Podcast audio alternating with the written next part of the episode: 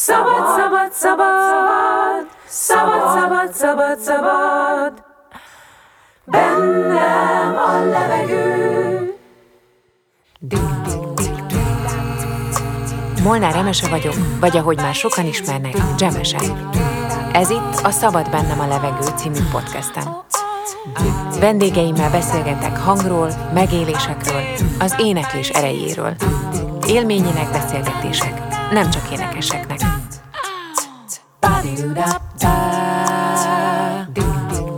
A tudomány régóta kutatja a zene lélektani hatásmechanizmusait. A zenélő emberben komplex folyamatok zajlanak, amelyek működésének megértését tűzte ki célul a zenepszichológia. A kutatásokból egyértelművé vált, hogy a zene kiválóan alkalmazható terápiás céllal, és segít rendszert teremteni az ember bonyolult érzelmi, értelmi és mentális működésrendszereiben. Mai vendégemmel körbejárjuk többek között a zenei nevelés közvetlen és közvetett hatásait. Kettés Csaba pszichológus, kutató és jazzgitáros, aki doktori képzésén belül a ritmikai szinkronizáció és a nyelvi olvasási fejlődés kapcsolatát kutatja. A kutatás tavaly a Magyar Pszichológiai Társaság és a Magyar Pszichológiai Szemlek közös díjával a Mérei díjjal jutalmazták. Köszöntelek itt. Szia! És- Szia és szervusztok! És gratulálok ehhez a díjhoz. Köszönöm szépen. Mert bár nem vagyok ö, otthonos azért minden díjban, de azért ez így elég jól hangzik, úgyhogy ennek így örültem, amikor olvastam. És annak is örülök, hogy ezt a nagyon-nagyon szerteágazó tudományágat mégis behoztuk ebbe a podcastbe, ami az énekhangról, a éneklés által megélt élményekről szól. Azért elég rendesen ö, nehéz volt ö, ebben a nagyon-nagyon nagy kutatási területben megtalálni azt, hogy úgy, úgy én úgy mit szeretnék, de azt gondolom, hogy a mai beszélgetés arról is kell, hogy szóljon, hogy az éneklés maga milyen hatással van, és nagyon sok kutatás lefedi ezt így a zenei kutatásokkal, tehát ugye a zenét, ahogy kutatják, valószínűleg ugyanaz igaz az éneklésre is. Mégis én azt ö, fogalmaztam meg magamban így a készülés során, hogy három dolog van, ami az éneklésben egy picit más, ahhoz képest, hogy zene vagy hangszer. Az egyik az, hogy van egy ilyen saját testes élmény, tehát én magam vagyok a hangszer. Van az éneklésben egy ilyen nyelvhez kötöttség, tehát erősen összefügg azzal, ahogy beszélünk, ahogy az anyanyelvünket használjuk, és, és hogy ugye nem kell hozzá technikai tudás, tehát annélkül, hogy bármit tudnánk a szakmai hátterről, meg tudjuk szólaltatni a hangszert, ugye. Szerinted emiatt, a három miatt előfordulhat-e az, hogyha csak éneklést használunk egy terápiás szituációba, akkor az erősebb hatású, mint mondjuk, hogyha más zeneterápiát használunk. Ö, Köszönöm ezt a jó komplex kérdést, most ez föladta nekem egy kicsit a leckét. Az első, ami eszembe jutott, hogy abban mindenképpen különbözik a, az éneklés, hogy, hogy a legtermészetesebb zenei megnyilvánulásunk és a legősibb. Hogyha ha nem nyúl bele nagyon a környezet, akkor én azt gondolom, hogy, hogy mindenkinek egy természetes megnyilvánulás az ének, és, és ezt látjuk már a kisgyermekeken is. Nagyon fontos kapcsolódás az édesanyja és a gyermek között a zene. Azt is tudjuk, hogy már, már az intrauterin fejlődés is, illetve ebben a fejlődési szakaszban is érzékeny a zenei ingerekre. Ez a Egy- méhen belüli, ugye? Igen. Arra gondolsz. Uh-huh. igen, sőt, vannak ilyen nagyon szellemes kísérletek, hogy a terhesség utolsó heteiben hallott zenéket meg tudja különböztetni az újszülött. Tehát, hogy a, a zenére már ennyire korán érzékenyek vagyunk. Azon nagy vita van, hogy, hogy ennek milyen haszna van, mert hogy mostanában ez egy ilyen, ilyen fontos megfontolás, amikor magyarázni akarunk ilyen, ilyen univerzális dolgokat, és hát a, a zene szeretete az, az egy, egy kulturális univerzálé, minden általunk ismert társadalomban van valamiféle zenei kultúra, és erre sokféle magyarázatot kínál a tudomány, és az egyik az éppen a, a nyelv felé visz minket, hogy ha, ha az agy felől közelítünk, akkor is azt látjuk, hogy nagyon hasonló területeket használ a, a zenei és a beszédészlelés.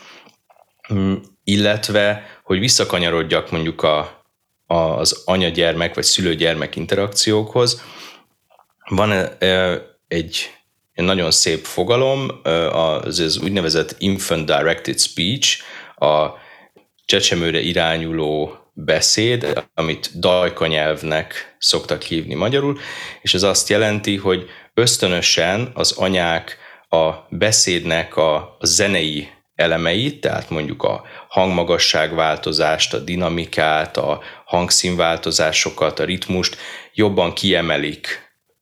Mindannyian el tudjuk képzelni, hogy milyen az, amikor gügyögnek egy gyerekhez, és ebben az az izgalmas, hogy ezt nem kell egy anyának megtanulni, hanem ösztönösen tudja, hogy valamit a gyereknek segít ezzel.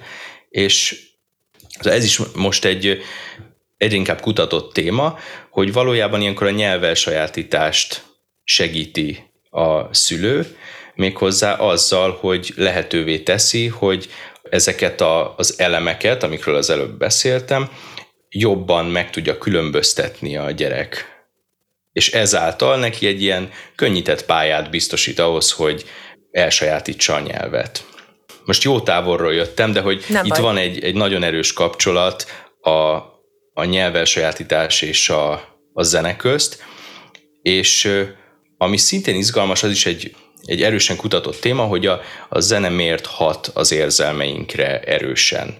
Mert hogy azért ezért szeretjük a zenét, mert hogy nagyon erősen hat az érzelmeinkre, és ennek sok mechanizmusát feltárták már kutatók, és az egyik legalapvetőbb az az úgynevezett érzelmi fertőzés, ami éppen ezeken a mechanizmusokon keresztül történik. Például elég jó eséllyel fölismerjük a, a beszédből a, a vidámságot, illetve a szomorúságot. Ez, ez két olyan alapérzelem, ami nagyon jól beazonosítható a beszédből, és ahogyan a, a lassú és mély beszéd inkább a szomorúságot jelenti, és a magas, gyors a vidámságot, ugyanígy a, a zenében is ilyen módon ezeket az érzelmeket tudjuk azonosítani. Tehát itt van egy nagyon erős ilyen emocionális kapcsolat is a, a beszéd és a, a zene nyelve közt idézőjelben. Uh-huh. Szóval azt gondolom, hogy és most akkor tényleg megpróbálok válaszolni a kérdésre, hogy a, a, az egészen biztos, hogy akár terápiás közegben, akár terápiás közegen kívül az éneklés nagyon könnyen hozzáférhető mindenkinek, tehát egyrészt, egyrészt a hozzáférhetősége az nagyon fontos, mert hogy ahhoz, hogy, hogy ezek a hatások érvényesüljenek a, a terápiában, nem feltétlenül kell ö, hangszereken ö, játszanunk, majd itt még egy mondatot kapcsolnék ehhez később, ö, illetve, hogy ezek a nagyon ősi mechanizmusok tudnak könnyen érvényesülni, uh-huh. amik meg a nyelvhez kapcsolódnak. Nagyon picit így belevágnék, hogy amikor így, így készülgettem, volt egy ö, tanulmány, és ott volt egy idézet, ez most tökéletlen Viktor Hugo idézet, és ez majd mindjárt egy picit összekapcsolom az előző kérdésemmel, és, és majd e, e, kiderül, hogy miért hoztam ide, hogy azt mondja, hogy, hogy a zene kifejezi mindazt, ami szavakkal elmondhatatlan, mégsem maradhat kimondatlanul, és, és az, az jutott eszembe, az éneklés kapcsán, hogy azt gondolom, nagyon sokszor ez a saját megfigyelésem a tanítás során is, és amiket így olvastam ilyen engem érdekel nagyon ez a traumafeldolgozás, vagy, vagy az én hogyan dolgozom ki magamból, ami, ami néha kidolgozhatatlan szinte, és ez, ez hogyan jelenik meg éneklésben, hogy azt vettem észre, hogy az nagyon sok előadónál van, hogy teljesen képtelen mondjuk a hétköznapi kommunikációra, vagy olyan szinten introvertált, mondjuk a, a talán a színpadon is, de hogy színpadon kívül meg abszolút, hogy, hogy szinte csak a dalain keresztül képes erre a fajta kapcsolódásra más emberekkel. Olyan előadókra gondolok, akik, akiket amiatt hallgatsz, mert egyszerűen egy ilyen nagyon belső világa van. És ez jutott eszembe, hogy az éneklés, mint kommunikáció, és ezáltal terápiás hatású tevékenység, ez mégis akkor mi a különbség így a, ez egy fontos kérdés, beszéd és ének között. Miért kell mégis elválasztanunk, ha annyira szorosan összefügg? Szerintem ez, ez nagyon fején találta a szöget ez a kérdés, hogy valóban vannak olyan tartalmak, amik verbálisan nehezen kifejezhetőek, vagy, vagy nem mindenkinek megy könnyen.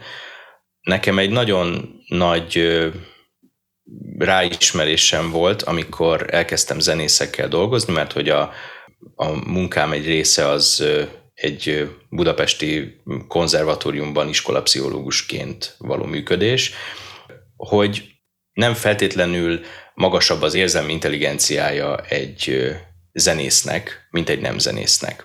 És ezen nagyon sokat gondolkodtam, hogy ez miért lehet, és most akkor én ilyen véleményt, intuíciót fogok mondani, hogy valóban van egy, egy olyan képességünk, amit lehet egyébként fejleszteni, hogy a saját érzelmeinket azonosítsuk, illetve megfogalmazzuk, címkézzük, és másét is sikerül jó esetben azonosítani. Ezt mentalizációnak hívják, és a, nagyon fontos, hogy a gyerekeket segítsük ebben. Ebben a szülőknek nagyon nagy felelőssége van. És azt gondolom, hogy akinek valami miatt nehéz a saját érzelmeit azonosítani, megélni, kifejezni, azoknak egy remek lehetőség a zene. Azt tudjuk, hogy a, ezek az ilyen agyféltek és felosztások, ezek, ezek ma már azért nem állják meg a helyüket abból a szempontból, hogy nem lehet úgy felosztani, hogy a, a zene az jobb agyfélteke és a beszéd bal, mint ahogy ezt régen mondták. Mert hogy minden tevékenységnél mindenhol sok-sok dolog dolgozik az agyban, de mégis azért inkább a jobb agyfélteke jobb agyféltekére lokalizálódik egy csomó olyan folyamat, ami a zenéhez kötődik, és inkább a bal agyféltekére lokalizálódik egy csomó olyan folyamat, ami meg a nyelvhez kötődik. Igen, de például pont, pont, bocsánat, csak pont most olvastam erről, hogy, hogy a balban van például ritmikai differenciáló hatósági képessége, hú, ezt most mm. jól mhm. megfogalmaztam, de hogy, hogy ott tudja megkülönböztetni a, a, a hallgató, vagy a, az aktívan zenélő ezeket a ritmikai különbségeket, és hogyha nincs összehúzalozva a kettő, akkor nem fog egyszerűen működni, és szerintem ez egy nagyon érdekes rész. Uh-huh. Például nagyon fontos, hogy és hogy nincs külön zeneközpont, ugye ez is egy... Nincs bizony. Avval ellentétben, hogy van beszédközpontja az agynak. Igen, szóval hogy a, az agyban nincsen a zenének dedikált területe, ez, ez fontos. Talán most jobban megállja a helyét az a, az a szemlélet, hogy a jobb agyféltek egy kicsit holisztikusabban gondolkozik, egy kicsit szimbolikusabban, és a bal agyfélteke pedig egy, egy kicsit analitikusabban. Egyébként azt is megfigyelték, hogy zenehallgatás közben általában a jobb vagy féltekén találnak több aktivációt, de hogyha valaki professzionális zenész és régóta van a pályán, akkor ez átkerül dominánsan a bal oldalra, mert hogy átállunk sajnos egy ilyen analitikus üzemmódba, amit nehéz kikapcsolni zenészként, ez szerintem ezzel mindannyian szenvedünk. Na és azt akartam mondani, hogy mi a különbség ugye az, az ének és a beszéd között, és hogy mi, mi kifejezhető, hogy a jobb agyfélteke, ami akkor mondjuk azt, hogy, egy, hogy jobban köthető az énekléshez, az, az inkább egy ilyen intuitív, szimbolikus üzemmódban van, egy ilyen holisztikus szemléletben. És valószínűleg ez is kedvez annak, hogy olyan tartalmak megjelenjenek a, az éneklésben, vagy akár a zenélésben, hogyha valaki már elsajátított egy, egy hangszeren valamiféle tudást, amelyek segítenek akár terápiás ö, settingben, akár csak a, a hétköznapi élet nehézségeinek elviselésében. És, és én azt gondolom, hogy, hogy sokaknak így módon a, a zenélés és az éneklés az egy, az egy nagyon fontos ö, csatorna, amin és lehet, hogy kizárólagosan ki tudnak fejezni olyan dolgokat, amiket egyébként beszédben nem.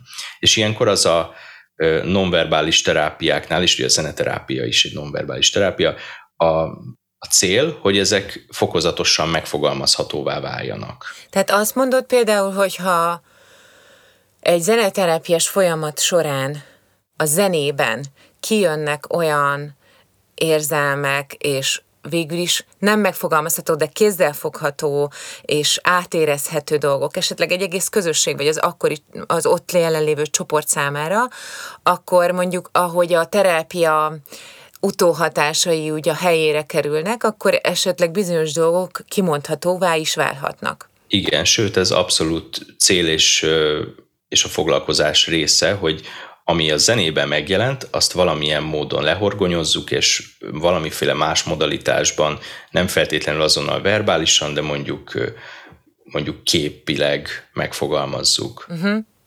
Ez nagyon érdekes ö, számomra, és most az jutott eszembe, és ez személyes tapasztalat nekem is, hogy ö, amikor tanítok, ö, és mondjuk ugye nyilván a, a, az énekórák része az is, hogy, hogy kidolgozunk egy dalt. Nagyon sokszor ugye ez egy imitáció, tehát valakinek a dalát énekeljük, de uh-huh. van, hogy saját is bekerül ugye attól függően, hogy mit szeretne a, az énekes. De ha, ha eljutunk ahhoz a ponthoz, hogy megfogalmazódjon, hogy akkor ez a verze és ez a refrén, ez miért más, mint amivel kezdtünk, és az első refrén, tehát hogy van egy fokozási, vagy dinamikailag más jellegű dolog, annak a megfogalmazás és taníthatósága igazából eléri a maximumot, mert hogy van egy szint, amin, amin túl nem tudok már új eszközöket tanítani szinte, és hogy nagyon érzelmi, csak érzelmi instrukciókat lehet gyakorlatilag mondani, és hogy ez a része nem, nem fejleszthető abból a szempontból, hogy meddig engedi az egyén magát belenyúlni, tehát hogy meddig tudunk igazából érzelmileg lenyúlni ez az egészhez, mert pont ez, amit a legelején mondtál, hogy az ember mennyire megtanul, vagy hát igazából egy kisgyerek mennyire megtanulja a hangsúlyokat, a, a, a beszédben elhangzó érzelmeknek a, a levételét, és ugyanezt történik az énekben is. Tehát, hogyha dinamikai, ezt mi dinamikák hívjuk így szakmailag, de igazából ezek már nem dinamikák, hanem ilyen nüansznyi dolgok, uh-huh. És, és nagyon érdekes az, hogy ezeket hogy formálom meg, és tudom, hogy a hangszerezenészeknél is ez egy folyamatos tanulás, hogy hogy tudom azt kifejezni a, a, a saját hangszeremmel. Gyakorlatilag ez a nyelvkeresés, hogy tudom a saját nyelvemet megalkotni, és úgy, ugyanígy picike dolgokra tudom osztani ezeket, tehát ilyen kis, kis fikarsznyi kis nyögésekre, meg, meg, meg hajlításokra, ha énekesként veszem. És pont ezért van még egy ilyen nagyon fontos kérdésem így, így éneklés és érzelem témakörbe, és én ezt úgy fogalmaztam meg, hogy ugye intimitás, nekem ez az intimitás szó jutott, pont ezért, hogy éneklés, kommunikáció, nyelv, ezen beszélek, és ugye ez egy ilyen gyakorlatilag szinte számomra egy elidegeníthetetlen részem, tehát ezt nem tudom leválasztani, ez megint olyan, amit itt beszéltünk, hogy így nem kirakható, uh-huh. nem Igen. leválasztom, hogy szinte ilyen funkciótlan, és mégis mennyire sok funkciója van, és hogy én azt gondolom, és ez, ez megint egy ilyen megvitatandó kérdés, tehát szinte nem is kérdés lesz, csak egy téma felvetés, hogy az intimitása miatt, és mivel az én teljes integritásomhoz hozzátartozik, nagyon sebezhető ez a dolog. Uh-huh. És, és ezért például mit gondolsz arról, hogy, hogy hogyan lehet ezt jól védeni? ez kicsit az ilyen gyakorlativá vált most ez a kérdés, de mégis ez, hogy ez az enyém, így nyilatkozok meg a világnak, és tök intim, és közben iszonyú sebezhető, és mint tudjuk, nagyon sokan meg is sebződnek ebben a folyamatban. De, de számomra ez egy nagyon nagy kérdés, hogy, hogy védhető-e, kell-e sebezhetőséget mutatni, tudunk-e ezzel valamit kezdeni, ahogy így a zenével kommunikálunk a világ felé. Uh-huh. Most először még egy olyan példa jutott eszembe, hogy ezt ilyen zeneterápiás foglalkozásokon is lehet tapasztalni, hogy néha azért jó a hangszer, mert egy kicsit be lehet bújni mögé, és ezt egyébként én a színpadon is éreztem, hogy egészen más jelenlét az, amikor az ember eltakarja magát a gitárral, vagy a nagybőgővel, mint amikor előre kell állni, és és szembenézni a közönséggel. És a közönség nagyon érzi azt, amikor valóban szembenéznek vele, vagy ugye vannak azért ennek a takarózásnak énekes verzió is, amikor valaki egy kicsit bebújik a mikrofon mögé, vagy folyamatosan oldalra fordul a, a zenésztársakhoz, és nekik énekel, vagy eszembe jut Jim Morrison, aki meg mm. háttal énekelt, Szóval teljesen érthető, hogyha az ember egy kicsit védeni akarja magát, mert hogy, hogy ez nagyon nagy kitettséget jelent valóban, és nagy kitárulkozás és, és sérülékenység. Én itt két részre osztanám a választ. Az egyik az a nem professzionális éneklésre vonatkozik, hogy nagyon sok olyan hiedelem van az emberekben, hogy ha ők nem tisztán énekelnek és nem szépen, akkor nem érdemes énekelni, vagy az valami szégyelni való dolog. Olyat is hallottam már, hogy valaki például azért nem akar a gyerekének énekelni, mert hogy ő hamis, és nem akarja, hogy a gyerek is hamisan énekeljen. Aki esetleg így gondolja, azt szeretném megnyugtatni, erről pont tudok kutatást, hogy nincs ilyen összefüggés, a hamisan éneklő anyukáknak is lehet tisztán éneklő gyereke, és biztos, hogy nagyon boldog gyereke lesz, hogyha az anyuka énekel.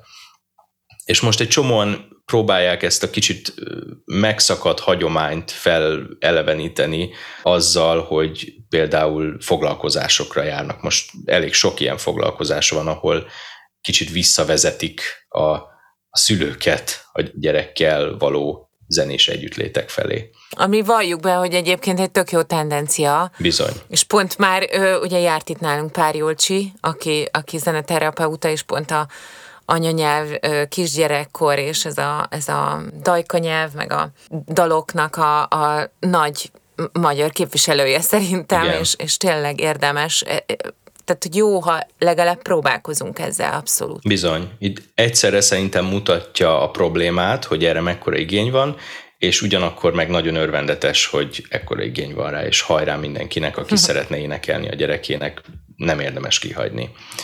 És hogy nagyon sok szégyen, rossz élmény rakódik aztán az éneklésre, és én azt tapasztalom, hogy azért már a felső tagozat gimnáziumra kialakul az, hogy, hogy nem mernek a, a tanulók énekelni. Kivéve, hogyha egy, egy jó pedagógus mégis tudja őket ösztönözni erre. És azt gondolom, hogy itt, a, itt így mindannyiunknak az lenne a feladata, hogy ennek valami olyan biztonságos környezetet teremtsünk, amiben, amiben meg lehet nyilvánulni, és belefér az, ha valaki nem tisztán énekel. Erről beszéljünk majd mindenképpen, mert ugye foglalkozol pedagógiai irányzatokkal is, és, és egyébként ez már fölmerült ez a téma a Tótárpáddal, a Csíkszerda kórusvezető, meg ugye a kisképzőben tanít, úgyhogy elég sok tapasztalat van. Mm, még mielőtt ezekre rátérnénk, mert ez egy fontos téma, én egy kicsit beszélnék a kutatásodról, amit itt a bevezetőben is említettem, és van is ugye erről egy előadásod a, a Budapest Music Centerben, a BMC-ben volt egy zeneterápiás beszélgető sorozat, amit rögzítettek is, tehát ezt ezúttal is mindenkinek ajánlom, hogyha érdeklődik a téma iránt, nagyon sokféle előadás hallgatható meg.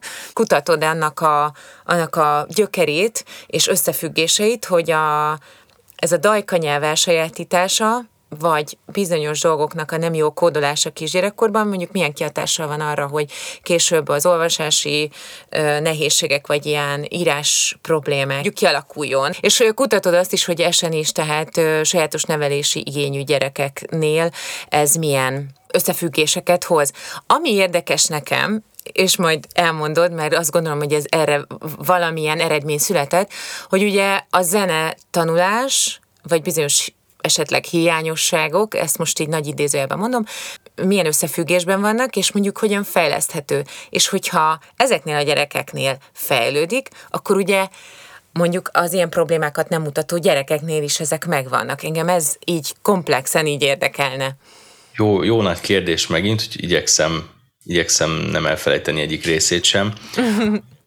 Én egy kicsit későbbről indulok, mint a, a dajkanyelv.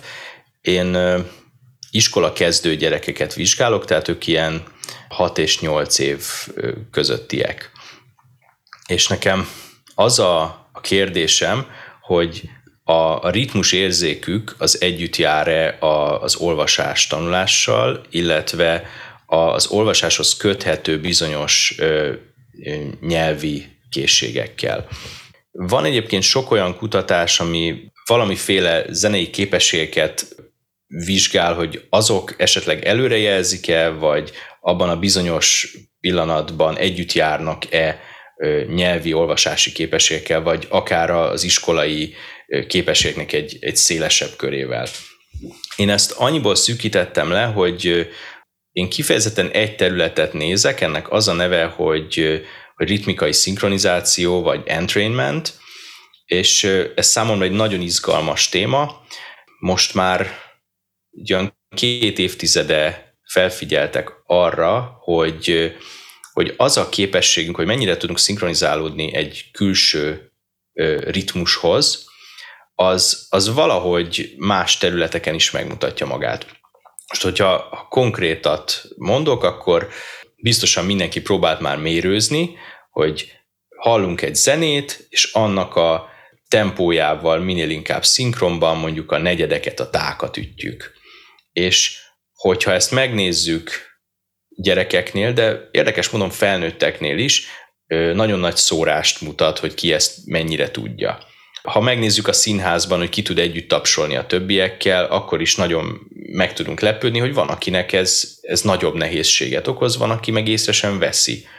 Sokszor nem is akarunk valamihez szinkronizálódni, például lépéstempóhoz, és mégis megtesszük. Szóval ez a, ez a szinkronizációs viselkedés engem nagyon érdekelt, és ennek aztán vannak mindenféle vizsgálati módszerei, elektrofiziológiai módszerekkel, tehát EEG-vel is meg lehet találni bizonyos frekvenciákon az agyban olyan hullámokat, amelyek azt mutatják, hogy vagy egy külső tempóhoz szinkronizálódik bizonyos sejtcsoport, vagy akár mondjuk az agynak a, a, a hallásért, illetve a, a mozgás szervezésért, mozgás kivitelezésért felelős részei kapcsolódnak össze. Sőt, ezt még az emberen kívül más emberekkel is meg lehet figyelni, hogyha például együtt zenél két ember, és páros égével vizsgálják őket, akkor meg lehet találni annak a bizonyítékát, hogy ők valóban összeszinkronizálódnak. És uh-huh. ez, ez egy nagyon izgalmas dolog, ami egy csomó mást is felvet, a, az empátiát, az együttműködést, és nagyon, nagyon sok zárójellel beszélek, de hogy például azt is észrevették, hogy a, a kórus éneklésnél a kortizol szint, ami a stresszt mutatja, az csökken és feltehetően ennek a, ennek a közös élménynek, ennek az összeszinkronizálódásnak a hatása. Vagy észrevették például óvodáskorú gyerekeknél, hogyha közös ritmikai játékokban vesznek részt, akkor utána segítőkészebbek egymással. Tehát, hogy, hogy van egy ilyen elágazása is ennek a történetnek, amit én vizsgálok, az ennek a viselkedéses szintje, hogy ha iskola kezdő gyerekeket arra kérünk, hogy a fejükön egy fülessel valamiféle zenéhez kopogjanak, és én ezt akkor egy ilyen digitális eszközön felveszem, akkor ennek a pontossága, illetve különböző változásai, azok képesek előrejelezni mondjuk a, az első év végén, vagy a második évben mért olvasási teljesítményt. Uh-huh. És ez, ez azért is izgalmas, mert hogy lehet, hogy ez, ez egy diagnosztikai eszközzé válhat valamikor, mert hogy mondjuk már iskola kezdő gyereknél vagy gyereknél előre jelzi azt, hogy ö, neki lehetnek ö, nehézségei mondjuk az olvasás elsajátításában, ez akár behozza az atipikus fejlődést, mondjuk a diszlexiát, és én még jelenleg nem kutatok tréning hatásokat, de úgy tűnik, hogy a jövőben fogok, és a, a nemzetközi irodalomból pedig látjuk, hogy azok a tréningek, amik kifejezetten ilyen ritmikai fókuszúak, azok bizony tudnak nagyon sokat fejleszteni az olvasás és a nyelvi észlelés területén. Ez azt jelenti, hogy mondjuk akkor így a jövőben tervezed azt, hogy feladatokat vagy valamilyen fajta ilyen plusz tréninget állítasz össze ezen a programon belül, amit ezek a gyerekek mondjuk végigcsinálnak mondjuk az első, másodév ö, során, és akkor összehasonlítható az, hogy mondjuk mennyivel könnyebb nekik olvasni? Én úgy leszek a része egy ilyen ö, nagyobb kaliberű kutatásnak, hogy a, a Magyar Tudományos Akadémia ilyen oktatás, oktatásfejlesztési pályázatán kutatócsoportunkkal, amelynek a vezetője az én témavezetőm Hombolygó Ferenc, lehetőséget kaptunk arra, hogy a következő négy évben megvizsgáljuk, hogy különböző zeneoktatási modellek hogyan hatnak a gyerekeknek különböző kognitív fejlődési ütemére. Például ennek része lesz a, az olvasás. Ja, értem, tehát akkor a hatásokat fogjátok. Uh-huh. És akkor ezt, ezt fogjuk vizsgálni, hogy mondjuk az a gyerek, aki ezzel a módszerrel tanul zenét ennyi órában összevetve a másikkal, aki azzal a módszerrel annyi órában mennyiben különbözik, illetve hogy a, a nyelvi, illetve olvasási fejlődésük az, az hogyan alakul. Hú, ez nagyon izgalmas. És akkor ebből reméljük, hogy lehet majd levonni következtetéseket a, az oktatás területén is. Jó, akkor majd csinálok ennek az egész podcastnek egy négy év múlva egy folytatást, és hogy újra eljössz, és elmeséled, hogy mi volt.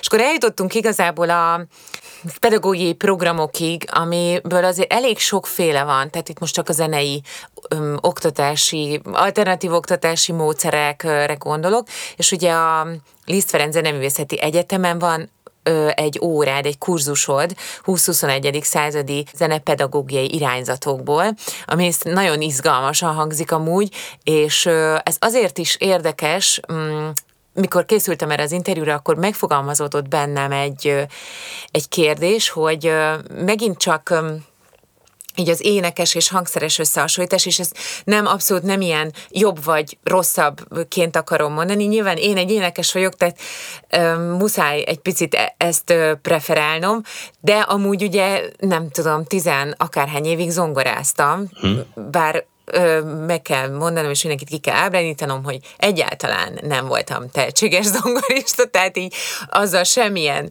sikerélményem, jó, valamennyi volt, de nagyon hasznos egyébként ez a tudás, de nem nem érdekelt, mint hangszeres kifejezési mód, és a, van egy nagyon jó barátnőm, a Sóti Tea, akit uh-huh. ugye te is ismersz, hiszen egy év folyamra jártunk Kőbenyei zenei stúdióba, és mi mindig így beszélgettünk erről, hogy van egy ilyen, egy ilyen az origónál van egy különbség, ahol indulnak az énekesek, meg a hangszeresek, hogy az éneklés az egy ilyen nagyon emocionális oldalról indul, és később kapcsolódik be az, hogy és akkor levegővétel, a levegő szinkronizációja a kénekelt hanggal, akkor a belső izommunka, stb. stb., amik egyre tudatosabbá kell, hogy váljon, hogyha valaki ugye professzionális szinten szeretne lenni, és vannak a hangszeresek, akik meg ugye ezt a, nem azt mondom, hogy minden esetben, de sokszor az emocionális részt így háttérbe helyezik, mert nagyon sok finom motorikai és, és izom tónus fejlesztő gyakorlatot csinálnak, és folyamatosan tréningelik magukat a hangszeren, hogy minél több mindent tudjanak csinálni, és mint hogyha így, itt az emóció a énekeseknél, a hangszereseknél meg szinte a végén jelenik meg, amit mondom, egy túlzás, de mégis, uh-huh. és ebből ugye kommunikációban nagyon sokszor ez van, hogy jaj, ti énekesek mindig csak sírtok, rítok, míg a hangszereseknél meg, hogy játsz már több érzelemmel. Tehát, hogy van egy ilyen kommunikációs probléma is, és az a kérdésem, hogy van-e egyrészt olyan pedagógiai irányzat, ami összehasonlítja, hogy mondjuk melyik mit fejleszt, vagy hogyan lehet ezt a kettőt is szinkronizálni, mert azért egy idő után ez az énekes hangszeres dolog azért összeért, tehát együtt szoktak ezek uh-huh. szerepelni. Az eddigi ilyen, ilyen pedagógiai történelemből, amit tudsz, van erre példa, hogy ezek így szinkronizálhatók? Igen, ezt ezt én is tapasztaltam még hangszeres tanárkoromban, hogy sokáig adósak maradunk a, az expresszív játékkal, az érzelmeknek a megjelenítésével, és aztán temérdek frusztrációt tud az termelni, amikor a, a tanár egyszer csak fellép azzal az igényel, hogy legyen benne több érzelem, és ezt nem feltétlenül érti a tanuló. És valóban van az a probléma, hogy, hogy a hangszerrel sokáig leginkább technikával foglalkozunk, tehát a megszólaltatással, mert hogy megkerülhetetlen. És ami miatt nagyon izgalmas számomra ez a, ez a kurzus, amit említettél, és nagyon szeretem, hogy, hogy itt gyakorlatban is ki tudunk próbálni bizonyos egyéb pedagógiai irányzatokat, amelyek egyébként nem is feltétlenül annyira, annyira modernek, csak mondjuk nálunk kevésbé elterjedtek. Például a, a századforduló nagy iskolái közé tartozik a Dark Rose módszer, ami nekem az egyik kedvencem. Ott az improvizáció is része a tanulásnak, hiszen az improvizáció az, az nem csak úgy értelmezhető, hogy amikor már tudunk a hangszerünkön, vagy jól tudunk énekelni, akkor, akkor az egy ilyen extra ö, habatortán, hanem valójában tanulunk is improvizációval, mert hogy az egy, egy, egy felfedezés is, hogyha hagyjuk. A, a Dark Rose módszernek például nagyon fontos eleme a mozgás, ami szintén az expresszív játéknak egy, egy fantasztikus forrása. Sokszor egy, egy mozdulat, egy gesztus az, ami, ami miatt megért valamiféle zenei folyamatot egy tanuló. És gyakran pont ez hiányzik a leülünk és utánozzuk, vagy leülünk és reprodukálunk a kottából hangszeres oktatási modellből, hogy egy picit fölálljunk és megmozduljunk. Illetve, hogy, hogy most akkor még jobban kapcsolódjak a kérdésedhez, a Karl Orffnak az Orff Schulwerk nevű iskolája azzal oldja meg a, a hangszeres játék korai bevezetését, és, és azt, hogy, hogy hamarabb közel kerülhessen a, a tanuló a, az expresszív játékhoz, az érzelmekhez, és ne legyen ez a, az akadály, hogy de még nem tudja a kottát, meg még, még nem elég fejlett a finom motorikája, még nem gyakorolt eleget a hangszerén ahhoz, hogy biztonsággal megszólaltassa. Szóval ezt úgy éri el, hogy olyan hangszereket ad a gyerek kezébe, amihez minimálisan kell tudni vagy ügyesnek lenni. Annak idején Orff gyártatott külön hangszereket, ezek a, az Orff instrumentárium, gyönyörű szép xilofonok, marimbák, csörgők, dobok, és hát ezek meglehetősen drágák egyébként, hogyha ezeket be akarjuk szerezni zenetanárként, de hogy ma már egészen ügyesen össze lehet állítani egy ilyen szettet, és ezt használja egyébként a zeneterápia is, amikor hangszereket használ, hogy olyan hangszereket ad a a kliens vagy páciens kezébe, amivel biztos, hogy boldogulni fog, és meg tud jeleníteni olyan tartalmakat, amiket mondjuk lehet, hogy még, még nem tudna énekkel kifejezni, mert az még félelmetes neki, hogy a saját hangján, de egy kicsit a, a hangszer mögé bebújva, azon keresztül felszínre tudnak ezek jönni, és megfogalmazhatóak. Itt van egy tök jó kapcsolódása a terápia és a zeneoktatás közt, hogy ugyanazt a, vagy ugyanazzal az eszközzel old meg két problémát. Az jutott eszembe, hogy így beszéltél, hogy amikor a énekzene szakra jártam, akkor egy fél évet Bécsben a akkor így a testvérintézményeként, ugye a Juhász Gyula tanárképző főiskola énekzene szakának, ott is van egy ilyen énektanárokat képző külön tanszak, és ott ott például egy nagyon fontos kurzus volt a módszertanon belül egy ilyen zenei improvizációs óra, ahol igazából azt modellezték, és ez 2004-ben volt, tehát hogy nagyon régen, um, ahol azt modellezték, hogyha bemegyünk egy, ugye ők is ott ilyen heti egy-két órában tanulják a nem szakos gyerekek az éneket, szóval nem egy, ott sem egy ilyen ö, csodálatos heti öt óra ö, ének van, hanem tényleg, ö, és gimnazistákat uh-huh. ö, modelleztek, tehát hogy azokra volt ez így kitalálva, hogy mit lehet kezdeni egy ilyen vegyes összetételű ö, kamaszodó ö, csoporttal, és akkor az volt a feladat, mert ugye mi, csin, mi voltunk a gyerekek, de hogy abszolút ilyen épített vagy vásárolt hangszerek elég sokféle volt. Tényleg valóban volt egy-kettő, amin valamilyen skálát is össze lehetett hozni, és nagyon sok ugye ritmus hangszer volt, hogy egy komponáljunk egy művet, és vissza tudjuk ismételni. Ami egy nagyon izgalmas feladat volt, én akkor találkoztam legeslegelőször egy ilyen alternatív dologgal, uh-huh. és amúgy én ezt így énekben már, már alkalmaztam, a workshopomon, mint feladat, és nagyon-nagyon érdekes volt az, hogy arra gondoltam akkor, amikor benne voltam, hogy basszus, hát így egy osztály abszolút munkára fogható. Bizony. Tehát, hogy nem az van, hogy Kossuth Lajos azt üzente, és akkor közben papírgalacsinnal dobáljuk egymást, hanem, hanem hogy, hogy, hogy ebben 24 vagy 30 gyerek, tök mindegy hányan vannak, ö, csoportokba szedve, vagy bárhogyan, elmélyült munkát képes végezni, és, és produktumot fog létrehozni. És ez nekem egy kérdés, még az alternatív terápiákra visszacsatolva, hogy én azt látom, és az én saját élményem is az, hogy a produktivitás, valamilyen alkotás, az kimarad az oktatási rendszerből. Tehát nincsen sikerélményem abban van, hogy mi közösen énekek, és ez a szinkronizáció, amiről már beszéltünk, megtörténik, vagy jó érzés van bennem, hogy jaj, de jó, hogy mellettem állt a barátnőm, és azzal együtt elénekeltük, hogy, de nem történik meg az, hogy én alkottam és hogy nekem a, nekem a zenében ez egy ilyen nagyon fontos pont, hogy én alkotok, hogy én, én létrehozok valamit az én saját belső nyelvemmel, zenei nyelvemmel, uh-huh. hogy van olyan módszer, ami, azt mondtad, hogy az improvizáció, ami szerintem baromi fontos, én nagyon-nagyon fontos alappillérnek tartanám, és az improvizációból egyébként az alkotás felé el lehet menni, Öm, és az alkotás fejleszti a zenei memóriát, és stb. stb. stb. stb. rengeteg mindent. Öm, van olyan módszer, és esetleg Magyarországon van-e ilyen, ami, ami, ami az alkotást egy ilyen alappillérének tartja? Teljesen egyetértek, hogy ha úgy veszük, akkor a zenei tevékenységek közt a, a reprodukálás az, az egy, és még ott van mellette az improvizáció, a komponálás, és ezek, ezek elég mostoha gyerekei a, a zeneoktatásnak.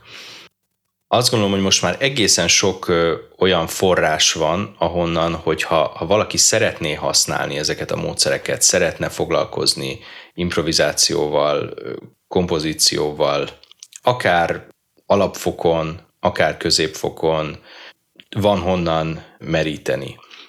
Rám nagyon nagy hatással volt az Apagyi Mária és Lantos Ferenc féle művészetoktatási modell, ahol nagyon szorosan összefonódik a képzőművészettel a zenetanulás, illetve szerves része az improvizáció és a kompozíció. Apagyi Máriának egyébként elérhetőek nyilván magyar nyelven a munkái, és ezt mindenkinek nagyon ajánlom, aki mondjuk zenetanár szeretne lenni, vagy zenetanár lesz egyszer. Ezen kívül pedig Sári Lászlónak a Kreatív Zenei Gyakorlatok című könyve egy kincses bánya, azt pedig mindenkinek ajánlom, aki gyerekekkel és zenével foglalkozik. Csodálatos improvizációs gyakorlatok vannak benne, és ugye az improvizáció érményének a másik oldala az a kompozíció, ugyanarról a dologról beszélünk, csak rögzítve vagy nem rögzítve. És akár magunk által készített, vagy a gyerekek által készített eszközökkel, egyszerűen megszólaltatható hangszerekkel, vagy csak a saját hangjukkal, testhangszerek felhasználásával, szóval hogy a saját testüket ütve mondjuk egészen komoly kompozíciókat tudnak létrehozni. Úgyhogy igen, azt gondolom, hogy még csak a nagy iskolákig sem kell elmennünk, hogy megismerjük a, az Orff vagy a, a Dalkroz módszert, mert csodás példák vannak erre nálunk is. Akkor ha jól veszem ki, akkor, akkor van egy-két ilyen iskola, ahol ez, ez, ez, ez létezik. Bizony. Tehát, hogy így ahol vannak pedagógusok, akik ezzel dolgoznak. Mert például itt a Boomwackers, ami szintén nem két forint, de nem is akkora befektetés, ami ugye amerikai hangszer ilyen PVC csövekből van, színes csövek, tehát még élményben így a gyerekeknek egy nagyon érdekes, nekünk is van itthon tökéletesen lehet egymás fejét verni vele, és nem fáj. Én tartok ugye Boomwackers nem workshop, hanem inkább egy ilyen élmény, egy órás a Etnosan bolttal, uh-huh. Fehér Karcsival, és nagyon nagy élmény amúgy, egyrészt a felnőttek visszamennek gyerekbe, és gyerekeknek is szoktunk ugye a műpában, Abszolút, ez a kompozíció kb. 5 perc alatt meg, megvalósítható. Tehát aki most esetleg hallgat bennünket, és és úgy gondolja, hogy át ezt a én osztályommal nem, annak esetleg vegye fel a kapcsolatot a műpába, el lehet jönni, meg lehet próbálni, és szerintem a gyerekek utána elég ihletett állapotba tudnak kerülni, hogy esetleg egy ilyen saját, saját hangszerparkot is építsenek. Szerintem egy nagyon izgalmas dolog, és több, több tantárgy összekapcsolható ebben a témában. Van neked egy nagyon fontos szereped még az életben, amit már említettél, hogy a Szent István Királyi Zeneművészeti Szakgimnáziumban vagy iskolapszichológus, amiről arra az jutó eszünkbe először, hogy akkor biztos a problémás gyerekek oda járnak, de mint mondtad nekem már így előzetesen, hogy ez nem ezt jelenti, és ha beszélnél erről egy picit, hogy ez mit jelent, és hogyan foglalkozol ott a, a gyerekekkel, akik ugye előadó művészek lesznek egyszer, vagy, vagy zenetanárok, tehát közvetlen kapcsolatban vannak a színpaddal, és azért fontos a színpadról beszélni, mert Igazából a zene autentikus módja már manapság nagyon ritkán öm, jelenik meg, tehát otthon, családban nem kezdünk el ö, táncolni és énekelni, bár így lenne, és hát ha vannak sokan, de sok esetben ugye egy ilyen tudatos zenetanulási útra terelődik ez, ahol rögtön megjelenik a színpad. Tehát ez egy fontos része a zenetanulásnak, úgyhogy nagyon érdekelnek az ottani tapasztalataid. Ez egy, ez egy relatíve új dolog az életemben, tavaly szeptember óta dolgozom a, a Szent István királyban, ahol egyébként én alapfokon tanultam, úgyhogy nekem egy kicsit ilyen alma mater is. Én előtte mm, majd egy évtizeden keresztül alapfokon tanítottam gitárt, és nagyon-nagyon szerettem, de úgy éreztem, hogy nekem van dolgom a zeneoktatással, én szeretnék szeretnék ezzel foglalkozni, és vannak olyan változások, amikhez én szeretnék hozzájárulni, és hogy az tök jó, hogy én ezt meg tudom tenni az én mondjuk 20 fős tanszakommal a zeneiskolában, de hogy ennél lehetne többet is tenni. És így kerültem egyrészt a, a Zeneakadémiára, ahol a tanárképzési tanszéken dolgozom, és a jövő zenepedagógusaival, illetve szintén a jövő zenepedagógusaival és jövő művészeivel, de még egy fiatalabb formában a Szent Istvánban. És hát valóban nem, nem az az elsődleges feladatom, vagy szóval a munkám nagy része, hogy, hogy borzasztó problémás fiatalokkal találkozom. Akikkel én találkozom, ők, ők fiatal művészek, akik keresik az útjukat, keresik saját magukat, mint minden kamasz, hiszen ők, ők 14-18 évesek, illetve van, van egy-két szakképzős, aki idősebb, tehát mondjuk 20 éves korig bezárólag foglalkozom velük. És egyrészt ugyanolyan nehézségeik vannak, mint bárki másnak, az iskola körül, a baráti társaságaikban, a párkapcsolataikban, másrészt meg az életük egy jó része az, az hogy nagyon korán bemennek abba az épületbe gyakorolni, utána végignyomják a, az óráikat, délután bent maradnak a zeneórákon, és aztán sokan még ezután bent maradnak gyakorolni, mert kilencig bent lehet maradni az iskolában. Viszonylag keveset látják a családjukat, szóval ez egy, ez egy extrém megterhelés, és egy nagy elhivatottságot kíván, sok lemondással, és nagyon sok örömmel. A munkám pedig velük szerteágazó, mert hogy mindenki más problémát hoz, és mindenki más, más ember, és, és a maga komplexitását hozza, de nagyon gyakran foglalkozunk a teljesítményszorongással, amivel azt gondolom, hogy minden előadó művésznek egy ponton fel kell venni a harcot, hogyha valaki átkerül az alapfokú zeneoktatásból a konzervatóriumba, akkor ezen a ponton biztosan megjelenik. Az egymás előtt teljesítés, az, hogy mások látnak engem, megítélhetnek, az, hogy eddig olyanokkal voltam együtt, akiknél valószínűleg jobb voltam, hiszen én mentem a zeneiskolából a konziba, de most olyanokkal vagyok együtt, akik ugyanolyan kaliberek, mint én. Ez is egy nehézség, mert hogy ugye folyamatosan rangsorolunk, és, és megbékélni azzal, hogy, hogy ez egy nagyon hosszú út, és nem, nem rövid távfutás a művészetoktatás, hanem, hanem egy kőkemény maraton, aminek még csak nem is a, az érettséginél lesz vége, hanem mondjuk a zeneakadémia végén. Sokszor pályaválasztásról is beszélünk, mert hogy felfelmerül az, hogy, hogy esetleg módosítana valamit az illető. Lehet, hogy nem az a hangszer megfelelő neki, lehet, hogy nem azon a módon szeretne tovább tanulni. Olyan is van, amikor valaki nagyon bátran megfogalmazza magának, hogy, hogy ezt mégse ő akarta. Ez, ez gyakori a sportban és a művészetben is. És akkor ide beszúrnám, hogy ennek azért van egy külön irodalma, amit összekapcsolódik egy ilyen sportpszichológiával. Van is erről egy, egy publikáció, és nagyon érdekes, hogy ezt a két területet abszolút hát tekinthetjük egymásnak az analógiájának, tehát a versenysportot és a, és a zenének ezt a professzionális felé vívő mindennapokban elég megterhelő képzési módját, és ott én, én, eb, én, ezt, a, én ezt a könyvet most bevallom, tehát félig olvastam el, de a, a, a lényegét, ahogy ezt, ahogyan készítik fel a versenyzőket, vagy milyen módszerekkel készítik fel a versenyzőket, és nagyon-nagyon izgalmas, izgalmas ez a, ez a munka. Most pont nem írtam fel a, a, a teljes pszichológus listát és a teljes címet, de azt hiszem az a cím, hogy Fejben dől el. Bizony, a Fejben dől el, ez egy remek kötet, mindenkinek nagyon ajánlom. Igen, és ott van egy ilyen, van egy ilyen nagyon érdekes mm, alappillére ennek, ez a angolul azt mondja, hogy arousal szint, uh-huh. ez a éberségi szint. És hogy azt mondja, hogy ugye e, e, ez, a, ez az optimális állapota a színpadon. Meg így a versenyzőknek is ugye, hogy, hogy, hogy ezt a szintet valahogy hozni.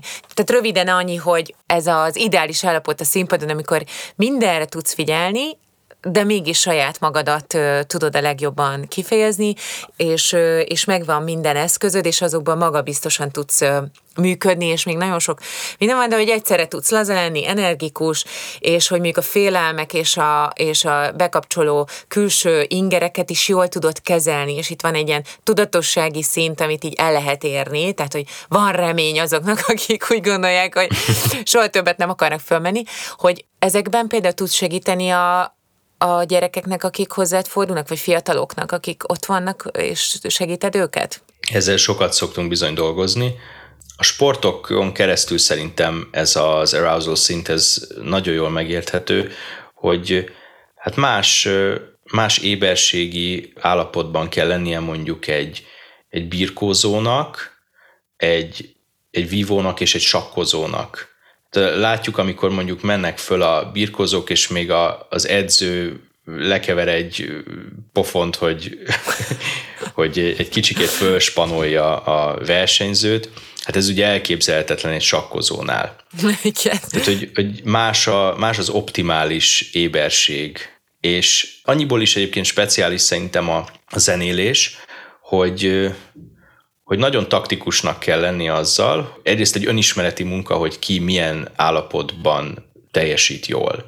Van, aki szereti fölspanolni magát, van, aki nagyon könnyen túlpörög, tehát, hogy ez, ez egy fontos része a, az előadó művészeti önismeretnek, hogy nekem mi az ideális állapot a színpadon. Illetve arra is érdemes felkészülni, hogy ha mondjuk egy, egy néhány darabos repertoárral állunk ki, akkor a különböző darabok karakterük miatt mást kívánnak. Hogyha van lehetőség, érdemes úgy felépíteni, és úgy gyakorolni rá, hogy ezen a nagy hullámvasúton végig tudjam vinni magamat a, az érzelmeimmel és a testemmel együtt. Mert lehet, hogy az első darabnál mondjuk nagyon magas hőfokra kell magamat földolgozni, és aztán kell egyet zsilipelni valahogy, ennek is a technikáját meg lehet tanulni, és aztán következőnél meg éppen az ellenkező állapotra van szükség. Szóval igen, sokat dolgozunk ezzel az éberségi szinten. Mm, nagyon, nagyon szertágazó még ez a könyv, és így konkrétan még egy adás lehetne arról beszélni, de nekem még egy dolog van, ami így Hát nem, nem tudom kikerülni, mert hogy, mert hogy én sokat dolgozok ezzel, és szerintem a, a szakmánkban kevéssé beszélnek erről. Egyrészt a kudarcok, traumák, mert hogy vannak zenészek, akik abszolút elmondható, hogy, hogy nagyon komoly ilyen megszégyenítések ellenére van színpadon, vagy, vagy traumák elszenvedése. Pont a Kolonics Klárjával az aszmájáról beszéltünk, vagy hogy Covid-ból hogyan jött vissza, és, és hogyan tudott újra teljes értékű énekesként magára tekinteni tekinteni. Itt ugye ez is hogy az ember a saját testében elveszíti a hitet, de ezek bizonyos típus embereknél már szerintem ilyen 15-16 évesen jelentkeznek ezek a dolgok, és ugye vannak olyanok, hogy egy ilyen állandó félelem gátolja ezt az egészet. Nekem is van, elég sokat tudnék is sorolni, és ugye ezek azt mondja a sportpszichológia, és igazából ez analóg a mi szakmánkkal is, hogy kezelhető szintre kell ezeket a félelmeket hozni, ismerni kell őket. Például ott beszélnek ö, ilyen ö, fölülírási technikákról, tehát mentálisan újraírom a történteket, vagy gyógyulást hozok valamilyen szinten. Ilyet te szoktál csinálni a gyerekekkel? Tehát, hogy újraírjátok a múlt történetét, és valamilyen szinten ezek ö, utána nem félelemként, vagy egy kontrolláltó félelemként jelennek meg? Igen, ez nagyon gyakori, hogy, hogy hoz magával valamiféle erős rossz élményt a múltból, és aztán ezek bizony elég fájdalmas önrontó köröket tudnak elindítani, hiszen hogyha egy ilyennel állunk ki a színpadra, sokkal nagyobb az esély annak, hogy valóban visszaigazolunk egy rossz teljesítményt. Ezzel sokat szoktunk foglalkozni, fontos ezeket feltárni, kitárgyalni, és technikákat megtanulni arra, hogy hogyan kezeljük és sokat tudnak szelidülni már attól is, hogyha ha beszélni lehet róluk. Sajnos egyébként én azt tapasztalom, szerencsére a, a, az intézményemben nem, de hogy még mindig élnek azok a, a hiedelmek a mi területünkön is, hogy, hogy az a jó, hogyha fáj, a mester legyen nagyon kemény, belefér a megszégyenítés, és hall az ember sajnos a zeneoktatásból is nagyon szomorú történeteket. És aztán sokszor egy, egy, egy ilyen nagyon autoriter módon működő, kemény és megszégyenítést is használó mester néhány nagyon szívós és sikeres tanítványa visszaigazolja, és nem kell szembenéznie azzal, hogy nem feltétlenül jól tanít. Ilyen, ilyen élményekkel is lehet találkozni, mondjuk ilyen múltbeli élményeket is hozhatnak a, a tanulók de a, az oktatás minden szintjén lehet találkozni ezekkel a történetekkel. Most befejező kérdésként, ugye van nekem egy állandó kérdésem, ami a podcast címe, Szabad bennem a levegő.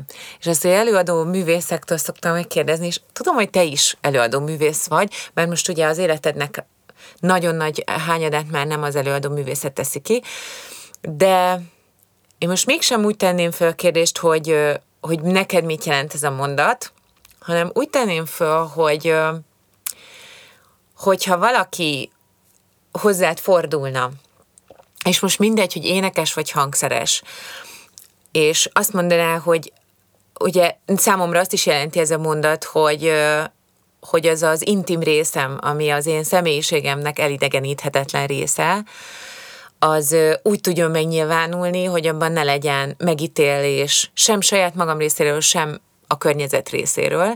Tehát nekem ezt is jelent, ez a szabad bennem a levegő, hogyha én úgy fordulok hozzád, hogy, hogy, hogy ebben segíts nekem, mi lenne az első három lépés, amit azt mondaná, hogy akkor ezt most próbáljuk meg, hogy egyszer megtörténhessen az, hogy most érzed, hogy szabad benned a levegő. Ez azért egy nehéz kérdés, mert hogy ez biztos, hogy mindenkinél más lenne. Tudom, tudom. De arra vagyok kíváncsi, hogy neked mi a prioritásod. Tehát, hogy te mit gondolnál, hogy mi az a három dolog, amivel el lehetne indulni, hogy ez, ez a keresés elindulhasson? Hm. Én most mondok egy, egy asszociációt, ami nekem beugrott erről. Én most éppen autogén tréningben képződöm, az egy nagyon hatásos módszer a mindenféle teljesítményszorongások, meg egyéb dolgok kezelésére is. Ez egy olyan relaxációs módszer, amiben a test érzetek vannak a fókuszban, és az egyik, egyik instrukció vagy, vagy formula az az, hogy az egész testem szabadon lélegzik. És ez számomra, amikor én ezt gyakoroltam, akkor azt is jelentette, hogy, hogy mennyire bízom a saját lélegzetemben. És azt gondolom, hogy, hogy ezt az élményt kéne keresni, hogy, hogy tudjak bízni abban, hogy valóban az a, az a levegő az úgy áramlik, ahogy kell, mert hogy minden rendben van. Úgyhogy most nem tudok három lépést nem megfogalmazni, de azt gondolom, hogy, hogy ez, ez lenne a fókuszban, hogy, hogy bízni abban, hogy a saját testem teszi a dolgát, jól csinálom, amit csinálok, motivált vagyok benne, és emiatt felszabadult. Nagyon köszönöm, ez egy, ez egy tökéletes végszó volt ennek az interjúnak és a egész podcastnek, mert hogy most lezártad a 12 részes beszélgetést, és bizalom a levegőmben, bizalom a testemben, ez szerintem egy nagyon-nagyon értékes és szép gondolat, úgyhogy nagyon köszönöm, hogy itt voltál és beszélgettél velem. Én is köszönöm szépen a beszélgetést. A podcast elkészültét a Nemzeti Kulturális Alap hangfoglaló program támogatta. Média partner a Papagéno. Ba-di-do-da,